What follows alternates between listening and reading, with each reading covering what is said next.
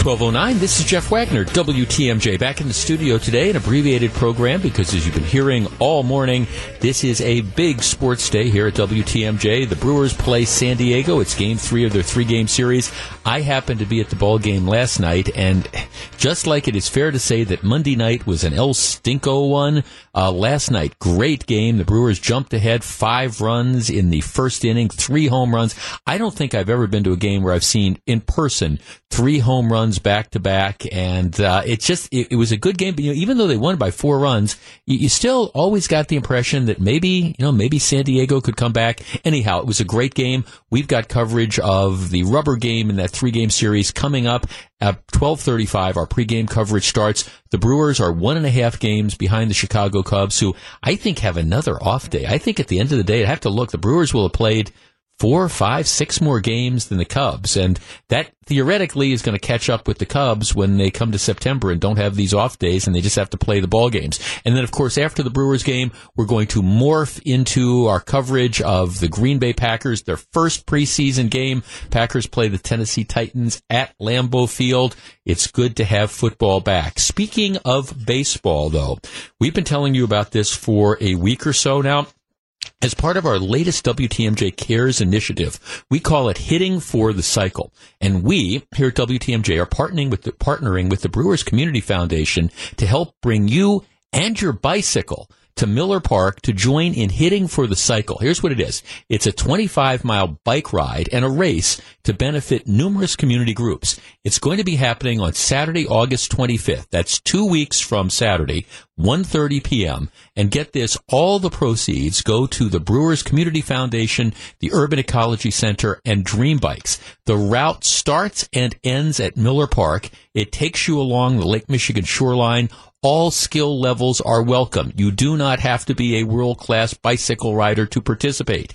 Each rider gets a club level ticket to the Brewers Pirates game that night. There's going to be a tailgate party after the ride with food and beverages included, and you get an event t-shirt. The cost is 60 bucks to ride plus $50 or more in fundraising. If you go to WTMJ.com, we've got a big icon there. You click on it. We've got a link that shows that how you can register. It's going to be just a lot of fun. But in, more importantly than just fun, it, it's riding a bike for a good cause. The Brewers Community Foundation does a number of wonderful things. They partner with a number of great groups out in the community that are really trying to make a difference for people who need a bit of help. And one one of those groups that um, stands to benefit from this event is a group called Life Impact. And right now we're joined by Natalie Reinbold from Life Impact. Uh, Natalie, good afternoon. Hi, thank you so much for having me on the air. Absolutely. Well, tell everybody a little bit about what Life Impact is and what it does. Definitely. The Life Impact program serves disadvantaged students at UWM, and all of our students in our program have children.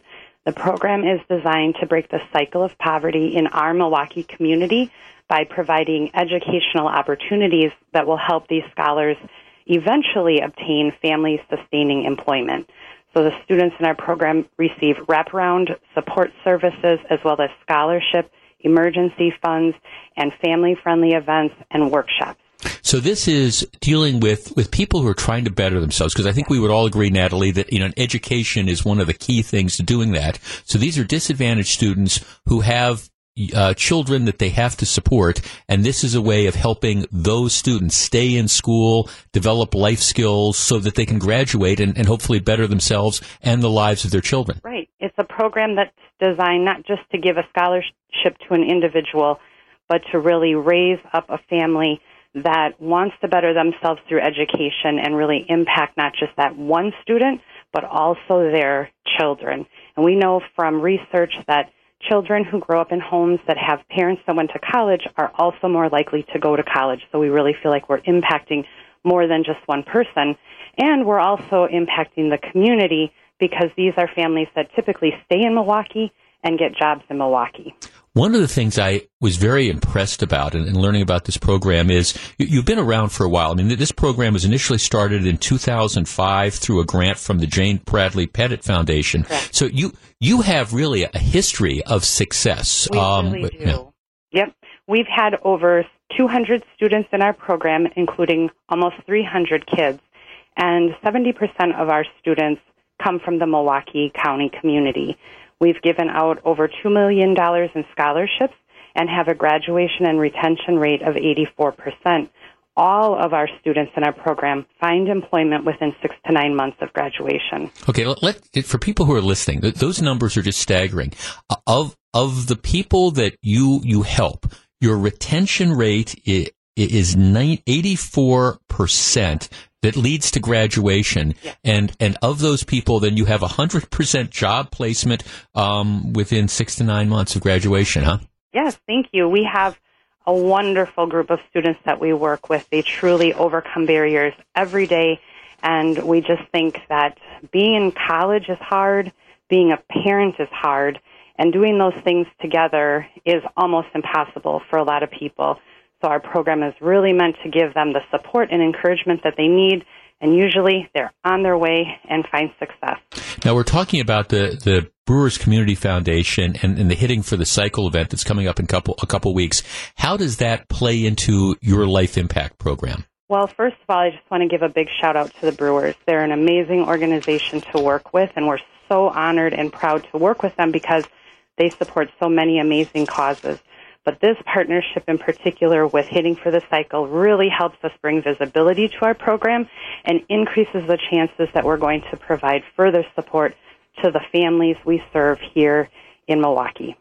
Outstanding. Natalie Reinbold, uh, if, if, people want more information about this program, actually in advance of our interview, I was kind of, I, I was reading a little bit about the Life Impact program and it's, yeah. it's really, it's, it's really incredible. And one of the things I talk about a lot on my program is, I, I, the the fact that when, when people have turned to crime and they've committed crimes and things like that, but if you can if we can figure out a way to keep people in school and get people educations and help themselves better themselves, you never have to deal with that that other thing, and that's what your program is doing. It's helping people get education so that they can better themselves. It's really giving families different ways to find employment that's going to serve their family well.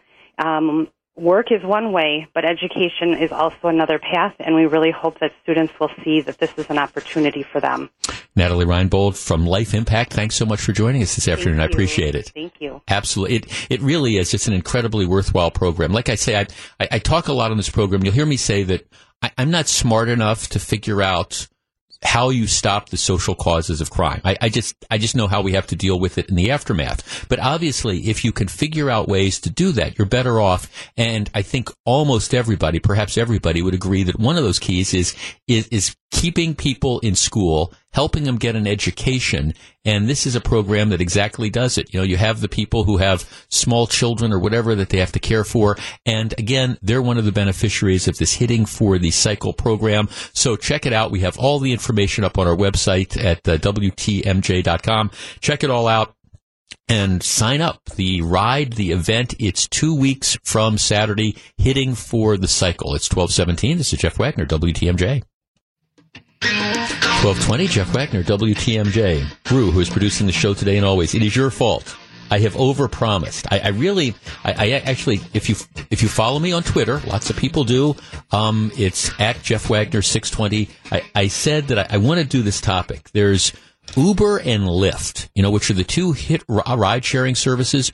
New York City has become the first city in the country that has put a freeze on new people being allowed to drive for Uber and Uber and Lyft. Their thinking is that there's they're clogging the streets. There's too many people out there participating in this ride sharing thing, and other cities are considering doing the same. I want to talk about it, but I do not have enough time to give the topic justice. Just like I've got a story about ATMs, and I don't know why is it that some people just when they pull up at the ATM, it's like they're getting ready to open a bank account. It's like you go in, you're either putting in a check or you're getting money. Why does it take you 15 minutes or 10 minutes at an ATM? I've got a story of something that happened to me today, but I, again, I want to open up the phone lines on that and I don't have time enough to do that. So we're going to push both of those off till tomorrow. By the way, I, I always mention this. A lot of people, and I've been getting a lot of feedback from people at the state fair and, and the, the operative word I'm hearing at the state fair now is, is podcast. They say, Jeff, know, we, we can only catch about 45 minutes of the show or maybe an hour of the show during, you know, the lunch break or whatever.